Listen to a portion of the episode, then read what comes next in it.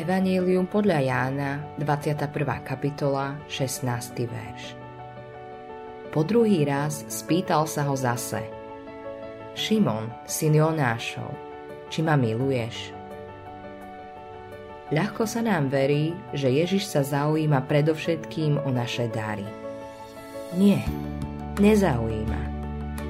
Chce nás samotných. Myslíš si, že je to zvláštne?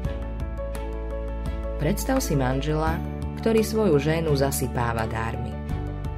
Počase si žena uvedomí, že ju napriek svojej štiedrosti nemiluje.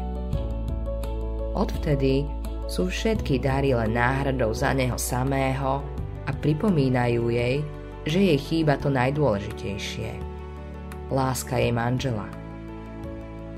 Mnohí urobili pre Ježiša veľa, ale nemilujú ho. Bez toho, aby to sami jasne videli, si chcú kúpiť Boží dar. Skutočná láska sa nedá kúpiť túži len po jednej veci a to je opätovaná láska. Preto sa Ježiš pýta Miluješ ma? Kresťan môže stratiť svoju lásku k Ježišovi.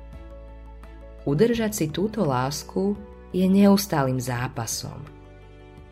Našu myseľ veľmi ľahko zaujme všetko, čo sa týka kresťanstva ale jeho láska chce, aby si sa zaoberal iba Ježišom. On ťa miluje bez ohľadu na to, čo mu môžeš dať. Vo svojom srdci má teba, nie tvoje dary. Rovnako chce, aby si miloval jeho a nie veci, ktoré ti môže dať a s ktorými ti v živote môže pomôcť. Miluješ ma? pýta sa Ježiš.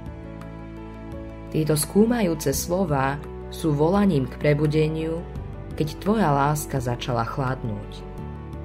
Ježiš ťa vedie späť na miesto, kde sa zrodila a rástla tvoja pravá a hlboká láska k nemu. Jeho milostivé odpustenie hriechov dostávam pri Ježišových nohách ako stratený hriešnik, pretože On ma miluje. Neexistuje lepšie miesto ako práve tam. Ježišova láska tam vyvoláva tvoju lásku. My milujeme, lebo On prv miloval nás. Autorom tohto zamyslenia je Hans Erik Nissen.